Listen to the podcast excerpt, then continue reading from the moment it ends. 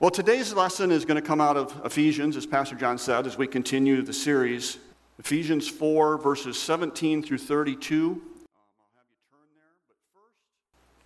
I'm going to read through the scripture, beginning again in chapter 4, verse 17.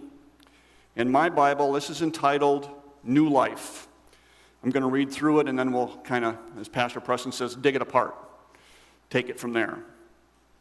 I am reading out of the um, ESV, so if you can follow along. Now, this I say and testify in the Lord, that you must no longer walk as the Gentiles do, in the futility of their minds. They are darkened in their understanding, alienated from the life of God because of the ignorance that is in them, due to the hardness of heart. They have become callous and have given themselves to sensuality, greedy to practice every kind of impurity. But that is not the way you learned Christ, assuming you have heard about him and were taught in him as the truth is in Jesus. To put off the old self, which belongs to the former manner of life and is corrupt through the deceitful desires, and to the renewed and to be renewed in the spirit of your minds, and to put on the new self, created in the likeness of God, in true righteousness and holiness. Therefore, having put away falsehood, let each of us speak the truth with his neighbor, for we are members of one another. Be angry and do not sin. Do not let the sun go down on your anger and give the devil an opportunity. Let the thief no longer steal, but rather let him labor, doing honest work with his own hands, so that he may have something to share with anyone in need. Let no corrupting talk come out of your mouths, but only as is good for building up, as it fits the occasion, that it may give grace to those who hear. And do not grieve the Holy Spirit but whom you were sealed, by whom you were sealed for the day of redemption. Let all bitterness and wrath and anger and clamor and slander, let all that be put away from you, along with all malice. Be kind to one another, tenderhearted, forgiving one another, as God in Christ forgave you. When I was first studying this, I thought, man, this is, this is two weeks. This is two weeks worth of messages. Pastor Preston and I had a discussion, and he talked me out of two weeks. So we may be here till 2 o'clock today. No, not really. I think I've got it whittled down to where I can get us out of here in time so Cook's lunch won't be cold. Well, let's get into it. In verses 17 through 19, and I'll tell you, um, go back up just half a second here. Um, I, I used, I'm, I'm, taking a lot of what I got here from um, John MacArthur. Uh, he's got a great commentary that I use out of, uh, out of his uh, study Bible. Uh, some stuff out of the Ryrie Study Bible. I don't usually do this, give credit to those I need to get credit, but that's where it needs to go. Um, and there were some, some uh, sermons that I watched on this, on this uh, portion of Scripture that really helped me, helped me get a toehold in this. But I wanted to, I wanted to say that ahead of time because uh, this is not, it, it's what Christ gave me to say, but it's from, from stuff that they gave as well. Okay. Verses 17 through 19. Uh, this this uh, portion is broke down three into three different ways. In the first uh, portion of Scripture goes through uh, 19. This gives us four characteristics, characteristics, there I had to break it, of ungodly lifestyle that Christians should forsake. Four characteristics of, of an ungodly lifestyle that Christians should forsake.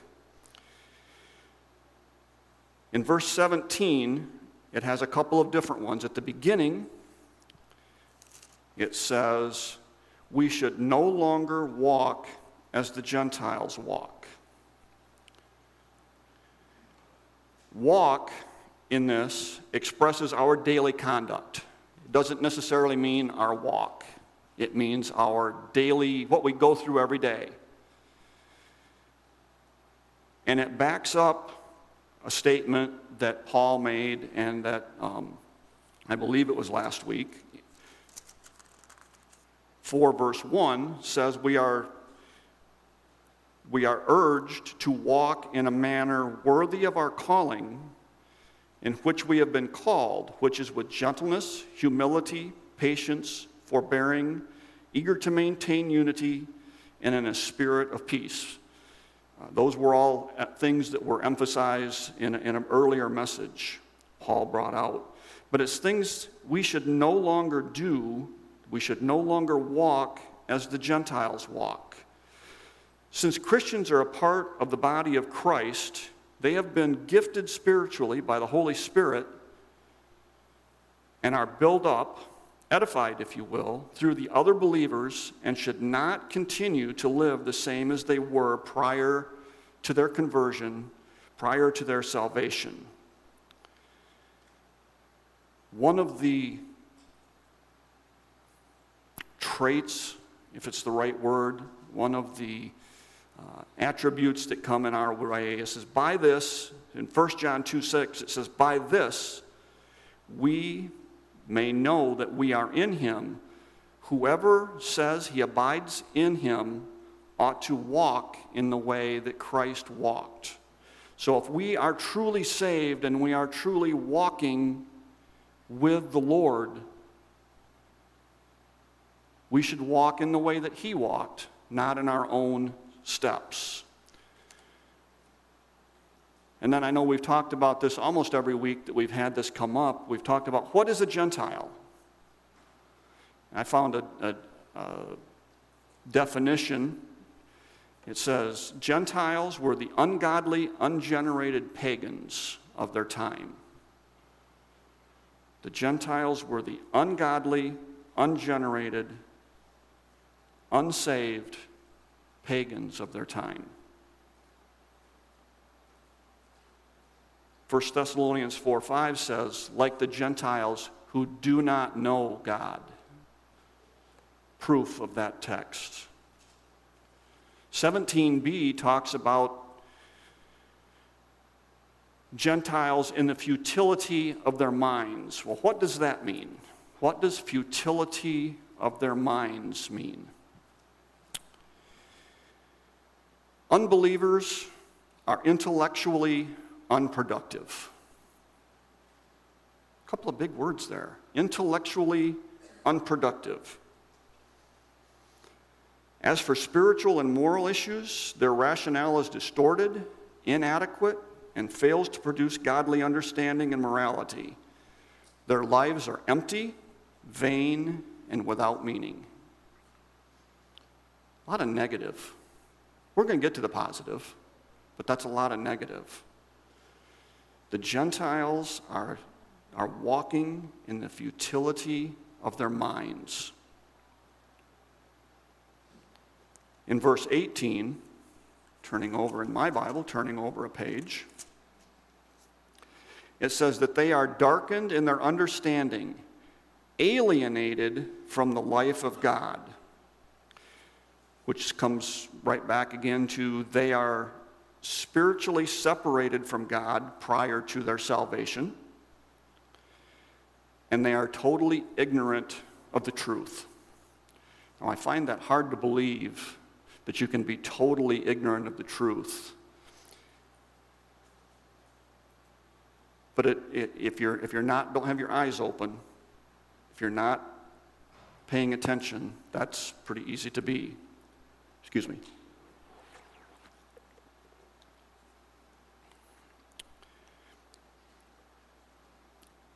In 1 Corinthians, I think I marked this.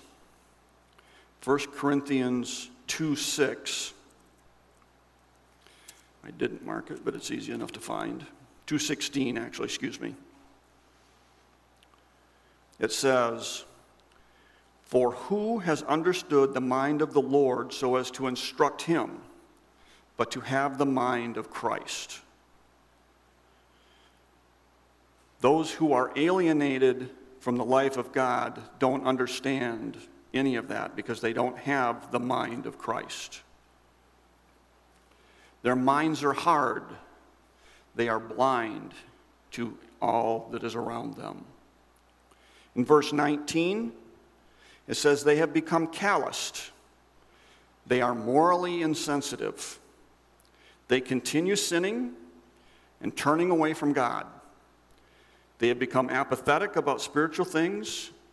They are willing to continue in sensuous sensuality and licentiousness. Big words. They increasingly lose their moral restraint, particularly in the area of sexual sins. Impurity is equal to greed, which is a form of idolatry. Some may not reach these extremes, but one excuse me, some may not reach the extremes, but one of the grace, because of the grace of God and the work of the Holy Spirit. So these are four characteristics that we as Christians, I'm doing some assuming here, that we as Christians need to stay away from, we need to forsake.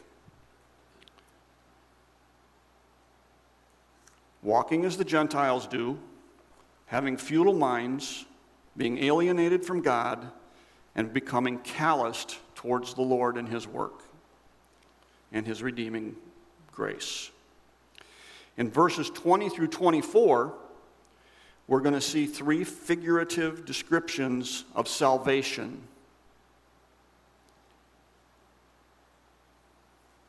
Read those really quickly here. We're 20 through 24. It says, but that is not the way you learn Christ, assuming that you have heard about him and were taught in him as the truth is in as the truth is in Jesus. The truth about salvation leads to the fullness and truth about God, about man, about creation, about history, about life, about purpose, about relationships, about heaven, about hell, about judgment, and everything else that's truly important. I don't know what else other than those can be truly important. It's a pretty good list, but that's what the truth about salvation leads to the fullness of truth about all of those issues, all of those things. Starting in verse 22, uh, begins the three areas. It tells us to put off our old self which belongs to the former manner of life and is corrupt through deceitful desires. Now, one of the messages that I watched, the pastor had an extra jacket hanging on the, on the balcony or whatever was behind him in the, in, the, uh, in the scene.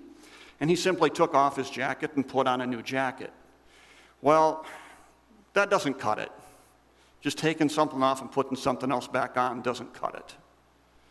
This refers to repentance, which is, okay, that's kind of a picture of repentance, taking something off and putting something new back on. It's not just about receiving, it's about repenting from whatever sin was in our life and submitting to God to the point of salvation. I know we hear about repentance all the time, we hear about salvation all the time. Um, repentance is, is a big part of it. We don't just, and I know we kind of feel like I'm preaching to the choir sometimes when I say these things, but we don't just say a prayer and it's all over with. We have to change. We have to change what we were to what we are. We're taking off things that were in our lives before. Um, one of my brothers pointed out to me um, a few year, a couple, two, three years ago, when I was giving my testimony. Um, I thought I got saved in high school. Well, I bought myself a ticket out of hell in high school. I prayed a prayer and I felt a whole lot better about myself, but I didn't change a thing in my life. And right before my 21st birthday, the Lord got a hold of me and He said, There need to be some things done. And a term that I used then was I recommitted my life to Christ. What I did was I submitted to His authority in my life. I repented of the sins that were in my life. I changed and I submitted to the point of salvation at that point in my life. So I took off the old self because it was worn out, it was useless. There was way too much sin in my life, and I just needed to get rid of that in my life and turn it around. Salvation is a picture of a spiritual union with Jesus Christ. It is a spiritual union with Jesus Christ. It's more than a prayer that you pray, it's making a relationship with Jesus Christ. It's described, and we've all heard it, it's described as the death, burial, and resurrection of the new self, of the old self, in the newness of life. Word that goes there is transformation, change through Christ.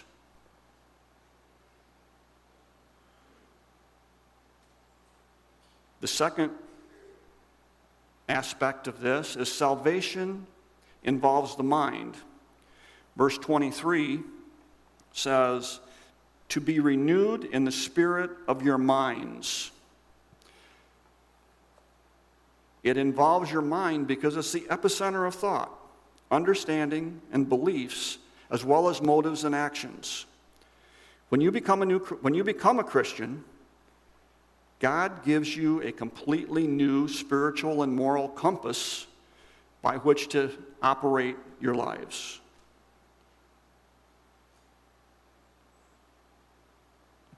It's, it's, the mind, it's the heart, it's a change.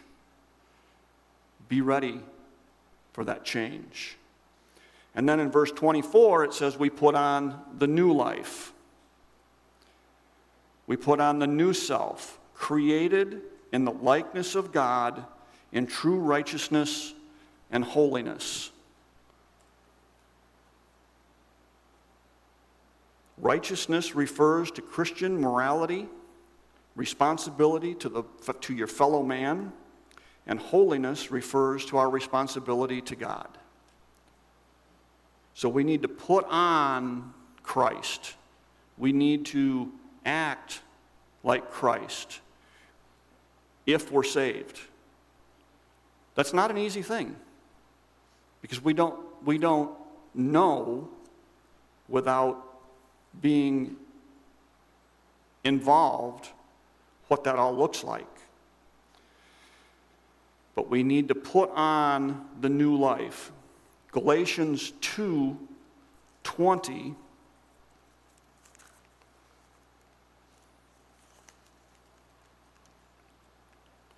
says, I have been crucified with Christ.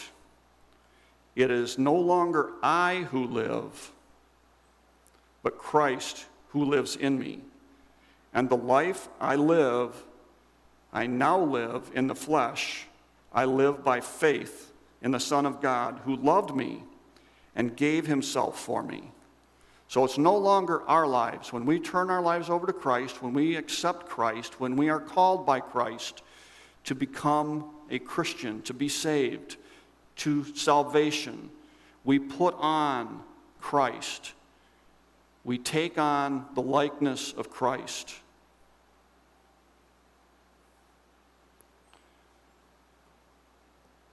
Verses 25 through 30 give us a list of the characteristics of our old life.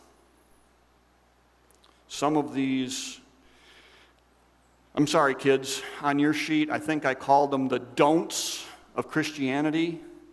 I don't ever want you to believe that the Bible is a list of do's and don'ts, but these are things that we need to put away, to take away from our lives when we, when we put on Christ. Verse 25 simply says, No more lying. What does that mean? No more lying. It's more than just lying, it's exaggerating, it's fabricating, it's cheating, it's silly vows, it's telling secrets, it's making up excuses. All forms of falsehood. And the answer is stop doing it. Stop doing it. And in place of that, back to repentance, take that off. What are you going to put on? Speak the truth in love with everyone that you're around family, friends, work.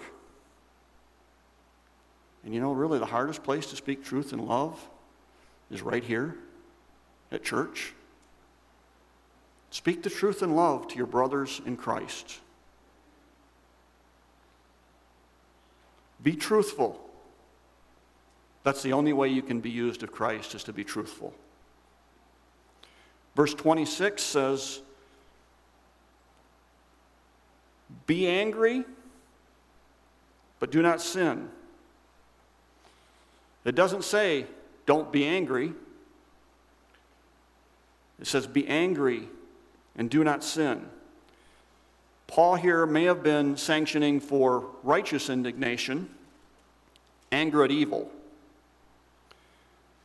When anger is self centered and based, and based on love for God or other, is, I'm sorry, is, is not self centered and, based on, and is based on love for God and others, it is not only permissible, it's commanded, and you'll find it three places in the Bible that I found. In Mark 21 is the scene where Jesus clears the temple. Righteous indignation, anger, expressed in a good manner. In Mark 3, verses 10 and 11, he's dealing with the Pharisees and healing on the Sabbath. In John 2:15, again, Jesus is back in the temple where he turns over the tables. Is that anger? Yeah, that's anger. That's righteous indignation. It tells us that we can be angry but do not sin. And then it goes on to say, don't give the devil a foothold. When you allow anger to become bitterness, to carry on, it, it only leads to bad things. I can remember when we were first married. Yeah, I can remember that long ago, I know.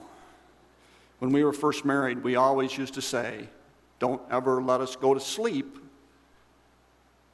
when we're mad at each other. Well, that lasted a little while. So, sometimes, sometimes I did so many, well, not sometimes, a lot of times I did stupid things, and I would get under behind the eight ball, and it was kind of hard sometimes to forgive me before she went to sleep or before I went to sleep. But the idea is don't let the sun go down. If you have opportunity and you can take care of a problem, take care of it now. Don't let it linger. Don't let it build bitterness.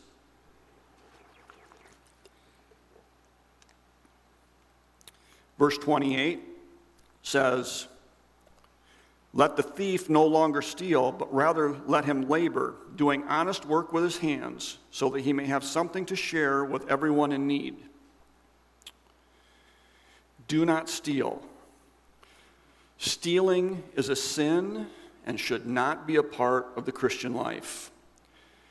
This doesn't only mean not to take, to, to take things that are not yours, it also refers to your work. It tells you to do an honest day's work for an honest day's pay. I believe it's in Timothy where this comes up, where it talks about a man who, who, who refuses to work. Um, I may be wrong with that, so excuse me if I've got the wrong, uh, the wrong reference. Um, I did not write that one down. It's just something that popped into my head, and I probably should have kept it there. Um, but it says, you know, let him work to provide for himself and for his family. And then he can be able to supply for others. That's part of the benevolent benevolence of the Christian life, to be able to supply for not only ourselves, but for others. Verse 29 says, Let no corrupting talk come out of your mouth, but only such as good for building up as it fits the occasion, and it may, show, and it may give grace to those who hear it. Now, as she popped that up there yet, I see it in the back. This is a plaque.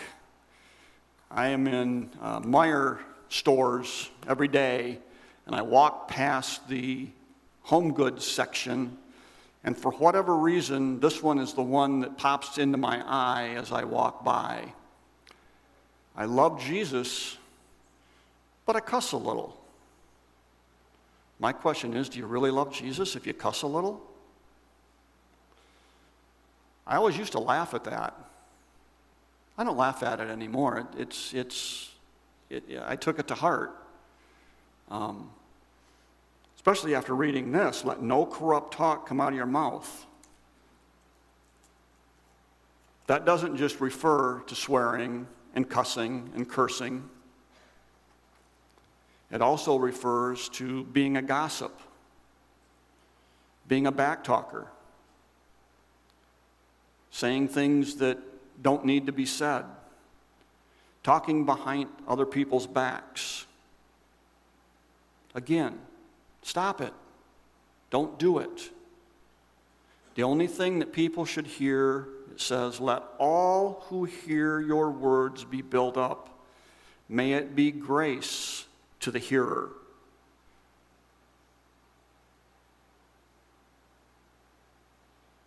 That was the convicting one for me this week. I have that problem. And I, I need to get rid of it. I pray about it every day. Verse 30 is the biggie. It says, Do not grieve the Holy Spirit by whom you have been sealed for the day of redemption. Do not grieve the Holy Spirit. Now, this is not quenching of the Holy Spirit. This is not blaspheming, against the Holy Spirit. That's another lesson for another day. This is the things that we intentionally or maybe unintentionally, maybe inadvertently do, ways we behave in a manner that is, and here's a big word, a, a word that I learned this week inimical. I N I M I C A L. Inimical. It tends to lead to to obstruct, to harm, and to be hostile towards others or antagonistic. It's ways in which we are inimically grieving the Holy Spirit. About three weeks ago, I think it was, Steve Carey was leading our life group, and he was reading through Psalm 19.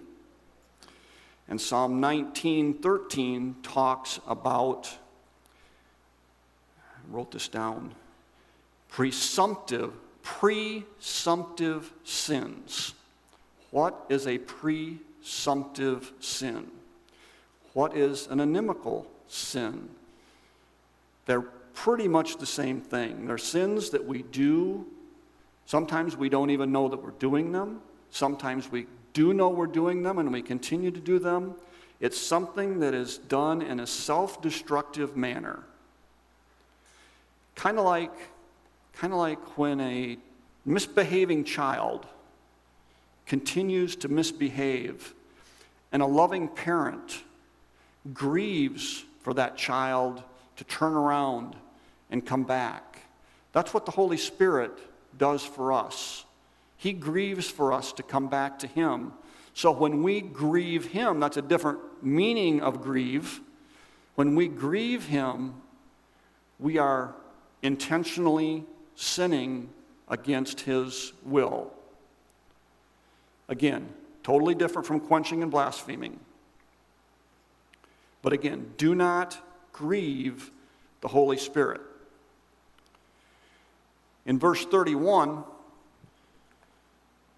it talks about six characteristics and kind of goes in. I, I, looked up definitions of all of them. It talks about getting rid of bitterness. What is bitterness? Bitterness reflects smoldering resentment. It tells us to put away wrath, which deals with rage.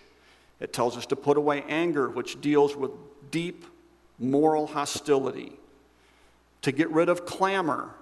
These are old words. To get rid of clamor, to get rid of strife, to not be out of control, to get rid of slander, all evil speech, and to get rid of malice.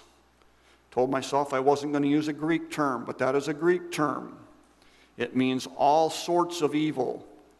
So we are to put away bitterness, wrath, anger, clamor, slander, malice. Quite a list to put away.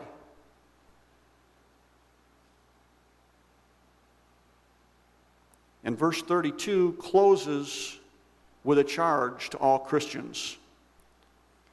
It says, Be kind to one another, tender hearted, forgiving one another, as God in Christ forgave you. Be tender hearted, forgiving as Christ forgave you. We who have been given so much by Christ, by God, should be able to give, forgive relatively small offenses by others against us. But I'm sorry that we don't. On occasion, we harbor those, we hold on to those. But again, be kind, be tenderhearted, forgiving as Christ has forgave you. And that reminded me of a lesson from back in Matthew, Matthew chapter 18, verses 21 through 35. I'm not going to read all of it. You'll, you'll catch it when I start here. Says, Then Peter came up and said to him, Lord, how often do I have to forgive my brother? I think I'm going to stop right there. One verse is enough. How often do we have to forgive our brother? Once? Twice? 70 times 7.